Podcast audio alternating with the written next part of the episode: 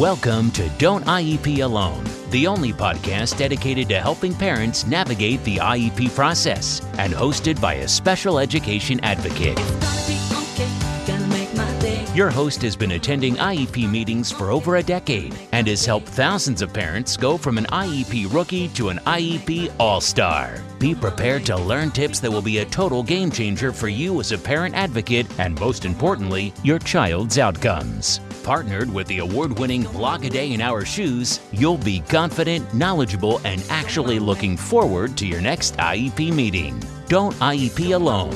Get ready. Here's your host, from suburban Philadelphia, Lisa Leitner. Hi, everyone. I'm going to give everyone a chance to get this in your feed and tune in.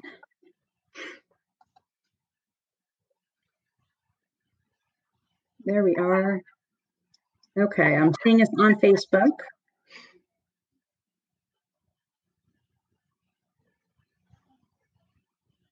If you're tuning in, leave us a comment. Tell us where you're from.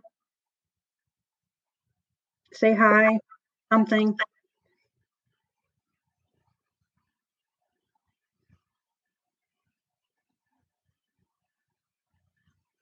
Oh, good. They're starting to come now.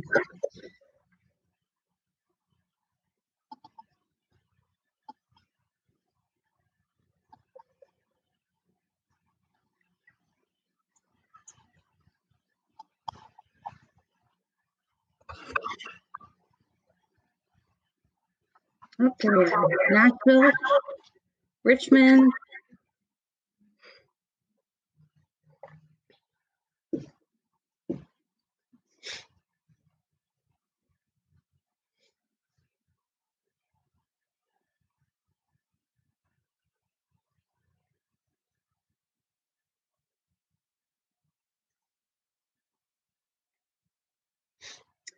All right, I'm going to go ahead and introduce myself and Ashley, and we'll go ahead and get started as people start to trickle in. Um, hello, Connecticut. So if you, if you feel like it, leave us a comment. Tell us where you're from. I'm Lisa from A Day in Our Shoes, as many of you already know. Um, today, we're not going to be talking about I E P specifically. We're going to be talking about social skills and S E L, which stands for social and emotional learning. Um, that's kind of a, I would say that's a a wording shift that people aren't really calling it social skills that much anymore. Are they, Ashley? It's more S E L? It depends. I think that's probably the more common terminology within the school system, certainly S E Ls. Yeah. Um, so anyway, I'm Lisa from A Day in Our Shoes, and this is Ashley from Mission Cognition. So I will let her introduce herself and tell you what she does and what Mission Cognition does. Sure. Hi, everybody. So my name is Ashley Rose. I am the owner director of Mission Cognition Social Skills Development Centers. Um, so I am a behavior analyst. I'm a special educator. I started off going into homes, providing one-to-one support um, using the principles of applied behavior analysis. And I was seeing that there were such significant deficits when it came to social emotional learning, building and maintaining friendships, um, which really weren't being prioritized as much as I thought they could be. So I made that my mission to take that on. And I opened up centers where we're exclusively focusing on that. So we're providing instruction on um, play and on social skills. So in addition to our on-site center-based services, I also train other professionals um, to provide the same types of intervention. So behavior analytic play and social skills instruction. Okay, great. Um, So for those of you who are watching online, you can ask questions, but we're only going to be taking questions as it uh, pertains to social skills and social emotional learning. We're not going to be doing I E P questions per se today, unless it's, you know, related to social skills. Um, and the reason I wanted to have Ashley on, and she came as a recommendation from um, Doctor Amanda Kelly, for those of you who watched that a week or two ago, Um, is because, of course, obviously we're isolated. Um, I have not really seen anyone except for my husband and my kids for, you know, going on four weeks. And I don't have any social skills issues. um, I know what I'm supposed to do. And I'm, I know that I'm not getting enough practice. So I can only imagine what the challenge is like for my son, who really struggles with social skills and playing and communicating when, um, there's there just aren't any opportunities to practice right now. So let's get into that. Um, oh, good. Some teachers, Ohio, Connecticut, Kansas, Saskatchewan. Hello. Um, so where do you want to start? Let's start. I mean, here we are. We're all stuck in our homes with our nuclear families for the most part, and no opportunities to practice anything. Yeah. So first, I would say that there definitely are opportunities to practice. So coming down to how we're defining social skills. So for, for me, that's really just about interaction. So you do have to interact with each other quite a few times throughout each day, um, unless you are completely isolated in, in your own rooms. So we want to break that apart and start to identify what is it that we should or can be working on during those those times. So that's going to be different for everybody, depending upon your, your child's age or areas of strength, area areas of needs. It's going to look a little bit different for everybody, but we want to prioritize those targets. And you can do that by first seeing, in what ways is it challenging to get along, or in what ways are you having to do a lot of the work to keep an interaction going? So if you're trying to have a conversation with your child, do you find yourself asking a lot of questions to keep that conversation going because they're not adding a lot of spontaneous information to that? So that gives you a lot of information about where you can start. If you're trying to prepare dinner and your child um, is struggling to fill that free time independently, that gives you a lot of information about where you can focus those efforts on building that solitary play or leisure skills repertoire. So there's definitely a lot of opportunities to practice things, even though there aren't peers accessible at this time. It's just a matter of reframing some of those priorities or reframing some of those targets. So even though we do offer social skills group instruction in center, there are plenty of targets that I can work on with kids one-to-one. Not all of the skills are related to peer-to-peer interaction. So talking about conversation or talking about flexibility or teamwork, sportsmanship, all those types of skills we can work on in a one-to-one teaching situation, or just with members of your of your family. So it's really going to come down to, again, reprioritizing some of those targets. So looking a little bit different. Okay. So um, let's, I mean, let's start with functional play then. If, if your child kind of lacks that functional play skills without, I mean, how, how does a parent get started with that? Right. So a lot of times I find that the play area may be overwhelming. So maybe you've purchased a lot of toys trying to find something that's going to spark your child's interest. So you may have too much out at once. So trying to narrow that down a little bit. And then also thinking back to, we don't always like what we're not good at.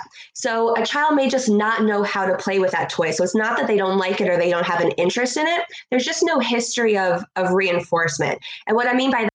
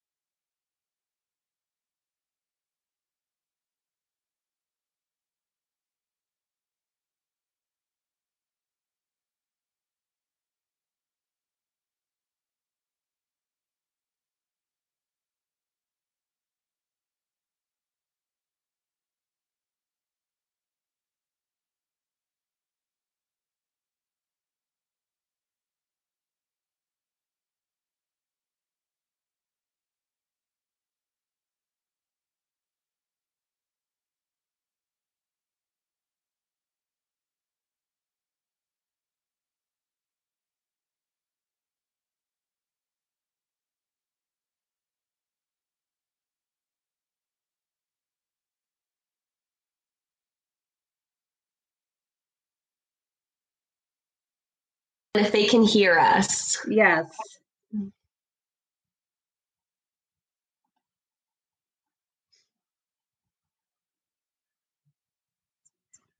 Can you guys, um, can you just click like or something if you see us and hear us?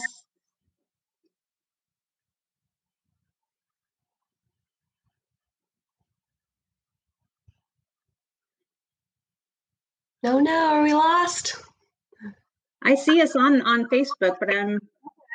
I think someone mentioned it took a few seconds for the comments. Yay! Okay, somebody can hear us. Okay, okay. Oh, there we go. All right, so we were chatting a little bit about um, virtual playdates, um, yeah. which I'm a big proponent of. And I mentioned that we run social skills groups. So um, in response to COVID, yay, yay, everybody can hear us. Okay, good, yay. Um, so in response to COVID nineteen, we had to close our on-site centers. Obviously, we couldn't provide those face-to-face social skills groups anymore. So we moved to a virtual learning platform. Um, and I'll be honest, I was initially very skeptical about doing that. We're such a hands-on program, active and experiential learning. I just didn't know if there was really going to be benefit to that. But it turned out it was just going to be, you know, it's a new skill that we had to learn on our end as facilitators with how we could make our screen time, those video calls, how we could make them interactive and engaging. So I would encourage you to have your kids video call their friends, FaceTime their friends, whatever it, it might be, you know, depending upon what their level of skill is. Structure it, plan activities. Um, there is a website called Two Player Games, um, which you can play with another player. I'm utilizing Zoom, but I do pay for all the bells and whistles. There are a lot of settings that you can go in to make sure that you are secure, but do your due diligence when choosing something like that if you've heard about the Zoom bombings on the, on the news. So be careful with that kind of stuff. Um, but there are options for the kids to interact with others through that. Um, I've done a game of Four Corners, which was uh, actually quite simple. I just had the kids label the corners of their um, room, whichever room they were playing from. And then we picked numbers from a cup, or I had numbers on a slideshow. I played some music. When the music was on, they were able to run around. When the music stopped, they froze in the corner. If their number was called, they were out. We've done scavenger hunts. We've done freeze dance. So there are a lot of things that you can, can do to include peers or include other family members. Also, just having a conversation, or I gave the example of the show and tell. Show and tell or show and share is great because you're making comments, you're asking questions, all of those components of a reciprocal conversation. So hopefully that helps give some ideas um, for the person who asked about a virtual play date. Yeah, I like the idea of a show and tell. So for us, we do, we do that in a little bit of a more structured way because it's in group. I have very specific goals and objectives for the kids. So all they, all I wanted them to do was hold up their item and say, this is my shark tooth. That was it. And then the other audience or the other participants all had to each ask a question about that, that item. That was their target skill, asking questions to gain more information. So just the way you structure activities, you can highlight certain skills. Um, I don't know if we lost sound when we were talking about the um, functional play skills repertoire, but going back to our, our population of, of learners or our, our kids who are really struggling to fill um, their downtime or their free time. So maybe they're engaging in a lot of stereotypical behavior or repetitive behavior. I'm not really sure how to play. Um, and I really think it is important to explicitly teach our kids how to play. Not every child needs to love to play with cars or play with dolls or play with farm animals, but they need something that they enjoy playing with. When we talk about play, it should be spontaneous. It should be enjoyable. You should see positive affect. You should see variation. Um, why I feel that's so important is because I'm always saying if you can't play alone, you can't play with others. So you're not able to build those higher level social skills if you didn't build First, build that foundation. So you need that functional play skills repertoire so that once you're playing with something, it opens up opportunities for others to then join you in that play play activity. Or if you see others playing with something, you can join them and make some sort of on-topic contribution. Um, I gave the um, tip or strategy to limit the amount of toys that you have out and really go through and systematically teach how to play with each of those. Um, but try to teach it in a very fun, engaging, exciting way. It shouldn't feel like work. If play feels like work, take a step back. You might just be coming on a little bit too strong. Okay. Yeah, I know for us, it, it kind of feels like seat work too often, you know. Right. Um, I think that's, I'm really glad you said that, because you really want to place an emphasis on imitation. So if I sit down and I just start to play with something and I have really good positive affect and I'm having a good time, I want to see that child approach me. So approach me, see what I'm doing. Maybe I just kind of casually offer um, a car to them if I'm playing with ramps. If they take that car, great. Then maybe I put my car down the ramp. Maybe they're imitating. I don't want to see a lot of do this, copy me, follow me. That's teaching the child to follow directions. I argue that that's not necessarily teaching play. I want to teach see toys, play with toys. So do a lot of modeling, make your play look as fun as possible, and try to lure the kids to want to approach you. If you have a child who hasn't shown a lot of interest in toys or play activities and they approach you, that's a win. That is great progress on its own. So then systematically work your way up to having them accept an offered item, then co- copy um, an action. But imitation is really crucial. It's really how we learn. Um, if you have kids who are at home and are, uh, you know, attached to the iPad or attached to YouTube, think about how you can get a little bit more creative in, in that way too, with increasing some more interaction. So if they're watching a video of something, are there actions that can be imitated? Can you pause? Can you say hi to the characters? Can you follow along and do what it is that the characters are doing? Imitation is really so important. Um, so that's a nice, easy thing that you can do and embed, because I know so many of our kids are just, you know, stuck on YouTube all, all day now. It's it's it's hard. Right. Um, Kristen says the video play dates are better than no contact, and I completely agree. And I would say, um, you know, my son is has a lot of challenges, and he um, doesn't have a great joint attention. He doesn't have a lot of focus. And I've I've said this for a month now, that I was the first person in line saying that, hey, online learning is not going to work for us. Um, and I've been very pleasantly surprised, as, and I'm also hearing from his schoolmates, um, parents, you know, of his schoolmates, that our, our kids are responding much better than any of us anticipated to um, the Zoom stuff. So I would say, even if, if you're thinking it's not going to work, give it a chance. Um, just hearing, you know, the first time when he heard a familiar voice and saw a familiar face, um, you know, after not having seen anyone for about two weeks. Um, you know, it's it's not going to be like the regular classroom. It's not going to be like a regular play date, but it's still is going to have some benefit, probably. It's gone far smoother than I could have ever imagined. I really had to look through all of our kids and say, who who do I think was a candidate to make that move to virtual learning and, and who wasn't? And I have had a couple of kids I was on the fence about. There's some challenging behavior, disruptive behavior, um, and they have really taken me by surprise. So g- give yeah, it a try. Definitely.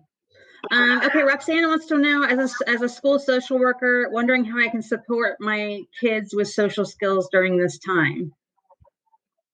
Uh, so really, I would want to break that down further. So when you're talking about social skills, what are the specific skills? And we talked about social interaction skills. So are is it a, a skill set that can be worked on with siblings, with family members? So you want to have those those goals in mind, those specific, measurable, observable targets, even though we're not in school, because social skills is such a such a global label. So we really want to be more specific in what we're talking about. Um, if it's flexibility, for example, we really want to still make sure we're sticking to some sort of routine, so we're all not completely losing our minds as we're home all day long, but introducing some flexibility within the, those routines. Um, so maybe playing games in a Uh, common games in a in a new or different way, or using materials um, in a different way than their their design. So promoting some of that cognitive flexibility, um, or if tolerating losing is an issue, making sure that you're playing some sort of competitive games. I know that's a big one for um, for a lot of us. W- with anything, you don't get better at it unless you practice. Um, And we're locked down. We don't want to make our lives miserable, but you have a lot of opportunities to practice now when we're not running around to all these different activities or therapies, you know, rushing home from work, whatever it might be. So really trying to look for the silver lining in that, and picking, don't, don't try to tackle everything, right? Pick one priority target and commit to focusing on that. Identify multiple times throughout the day where you can embed that, that practice.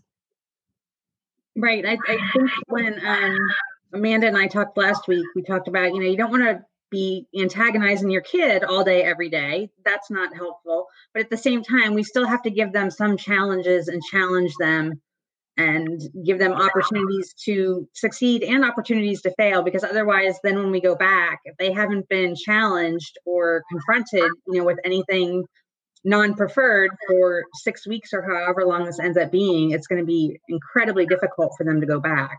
Right. Well, yeah, we're setting them up for, for failure. And really that's where growth comes from too. You have to challenge the kids, but you also want to make sure that you put in levels of support to help them be successful and work through that. So we don't want to set them up. We don't want to set them up for failure, but we do want to set them up for growth. Right. Um, good. Okay. So let's get into, let's see, we talked about functional play and leisure skills. What about perspective taking? Okay. So perspective taking, I often tie to nonverbal communication. Um, so in our center, we have a large um, A S D population. I also have a large, a very large A D H D population. Um, so it's my group of kids that are just really very impulsive. They're kind of talking at you, not really with you. They're missing the mark. They're not reading and responding to those nonverbal cues. One um, type of activity that we do, which is really fun, something easy you can do at home, is what we call no talking games. So do any type of um, common routine activity or some sort of game where in order for you to accomplish it, you're just, you're giving the response with just your face. So for example, you may say something like, um, I'll try to figure out which shirt I want to wear today. And your child might hold up this shirt and you're just shaking your head no, or you're shaking your head yes. So teaching the kids to orient toward the face and recognize that your facial expression, these types of gestures can give you a lot of important information. So that's a foundational level, just orienting to that, reading and responding to, to cues to determine likes and dislikes. Um, you can then expand upon that. So you can do something where you're doing um, a sequence. So maybe you put out, out a bunch of different items or activities, or you write things on um, index cards, and it might be things that you hate and then things that you love. And you're changing up your expression a little bit more to convey different intensities, and the kids can start to put them in, in order. So that's something, even if you just took ten minutes a day, and you interacted with your child without talking, it's so interesting to see how much they slow down and how they have to orient toward the face to accomplish their goal. So that's a nice foundation for working towards the perspective taking. Um, outside of that, there are some um, online activities. If you're familiar with Everyday Speech, that's a great website. Um, they have a lot of nice video models. Watching just regular T V shows on mute and trying to narrate that and ask questions about what you think is happening, um, and really emphasizing, hey, did you know that we can communicate without words? How do you think so-and-so is is feeling? Is there a problem here? What do you think the problem is? But did they tell you that? How did you know that? And we call it tacting public accompaniments, but that just means that you got that information because there's something in that scene or that picture that you can label. I think that they're upset because I see them frowning, or I see the ice cream cone on the ground, or I see that toy is is broken. So that's something that you, if, if that's a target skill for your child, that's something you can embed into your day. Watch a, you know, a show for fifteen minutes on mute, or thirty minutes. If you look on YouTube, there's a lot of silent film clips. There's a very funny one with um, birds on a, a wire is one that I often use in, in group. So narrating that scene and then asking questions about what you think is happening and starting to draw some inferences can really help with that nonverbal communication and perspective taking. Yeah, um, and you know, soap operas and novellas are really good for that. Yes, very dramatically animated expressions. Absolutely.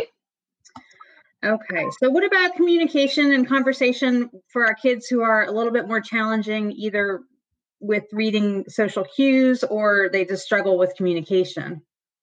Um, so again, breaking down communication. So if your child is struggling to get their wants and needs met, that's going to be first and foremost. So making sure that they're able to request the things that they want and need throughout the day, they're able to start to self-advocate, to say no, or to make choices. That's going to be a very important um, foundation. Then we want to move to more toward um, requesting information. So higher levels of requesting. You can hide. So if you think about your daily routine, the kids know where things are in the house. So you want to um, increase that motivation to ask questions, because asking questions is an important piece of, of conversation. So you can hide common items. You can um, hide the toothpaste or hide the toothbrush. If you have a child who really does want to brush their teeth, which if we're home on quarantine, that's probably a fight in itself. Um, hide the iPad, hide, hide things that are typically in, um, you know, a designated area. That increases the motivation for them to ask where. Now the answer is serving as a reinforcer. They really want to access that answer. You can do that throughout the day. Okay. Um, so starting to ask questions and then making comments. One of the foundational things that we do is working on reciprocal commenting. So I might say something like, oh, I'm, I'm wearing a black shirt. You might say, me too. Um, or if you're having breakfast in the morning, I'm having cereal, I'm having waffles. So starting to get into that back and forth of um, on topic commenting also starts to build a nice foundation for conversation. So conversation is very complex. Break it down. Conversation includes questions and comments. Okay. But also then that nonverbal communication piece. So break it all down and pick one target. And then find a way that you can incorporate that throughout your daily routine um, for multiple opportunities for practice each day. Okay. Um, Marcy has a question. If, um, a student doesn't react well to video chats, is there anything she can do as a distant teacher? Oh, that's a little tricky. Um, I would try to find out more information about why that might be aversive um, to them. Is there um, something that's highly preferred that you can embed into those video chats and just really work on building that rapport, initially trying to pair it with something a little bit more reinforcing, but we, we would need more information about that um, in order for me to really give you some solid, um, solid guidance. Right. And then I, um, advice I've been giving is also that if you're doing video chats, you don't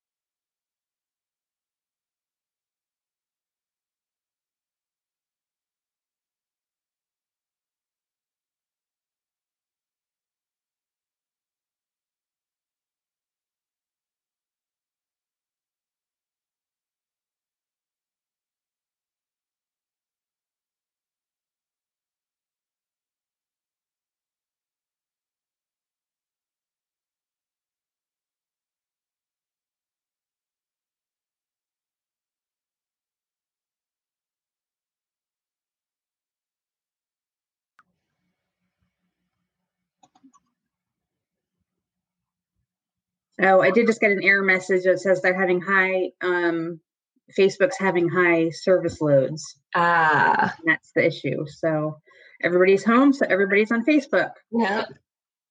Um, all right. So third time's a charm. If um, we're going to make one last attempt to kind of wrap this up, and if it doesn't work, then we're going to kind of call it a day because this is crazy. Um, where I got cut off is uh, someone had asked as a teacher that their child wasn't responding to the video chats. And I said, the teacher can also train the parent. It doesn't have to be one-on-one with the student. It can be one-on-one with the parent. And um, whatever designated time, you know, she had set aside to work with the student, work with the parent instead. And um, my message to parents was, you know, just do the best you can. I don't want to put more pressure on you and that, you know, now you have to receive all this training and be doing all this stuff. But if you want to, um, that's certainly an option. Absolutely. It's already a stressful time. So any of this is meant to be helpful, not add additional stress to that plate. Um, so I was commenting that in center, our youngest is two and a half. Our oldest is is twenty. But we know it, regardless of age, it doesn't mean that all of our learners have the attention span um, to be able to attend to the screen or have the cognitive abilities to really benefit. So we have a large population of learners that we just, it wasn't appropriate to do the virtual learning. So we moved towards working and coaching the, the parents. Hey, let's look at your day-to-day routine. Let's break that down. Where can we embed some of this play and social skills instruction so we can keep the momentum going? But I'm certainly not going to sit a two and a half year old, um, you know, across the screen from me and try to run group. It would not at all simulate the type of work that we do in center. It would certainly add extra stress to the family. It's just not developmentally appropriate. So I'm I'm very glad that you brought that up. Right. Okay. Um, let's see. What else do we have on our list to talk about? Oh, ways, just other ways for families to stay connected while they're, you know, stay connected with others, family, friends, or what would you do? You know, my son doesn't have any friends. Yeah, yeah. Uh, I think really just trying to build a rapport within your own family and saying, hey, you know what? It, it's a stressful time, but in some ways it's a more relaxed time too, because I, I mean, I think a lot of us are in the same boat where your schedule is just packed, you know, moment to moment every single day, and you're rushing, and you know there's certain skills or things that you want to work on. I'll get to it. I'll get to it. I'll get to it. It's just easier for me to help them get get dressed, or it's just easier for me to help them do this or or, or do that because we have to get out the door. The bus is going to leave without us. So now is the time. Um, a little bit more difficult if you're in a situation where you are working from home.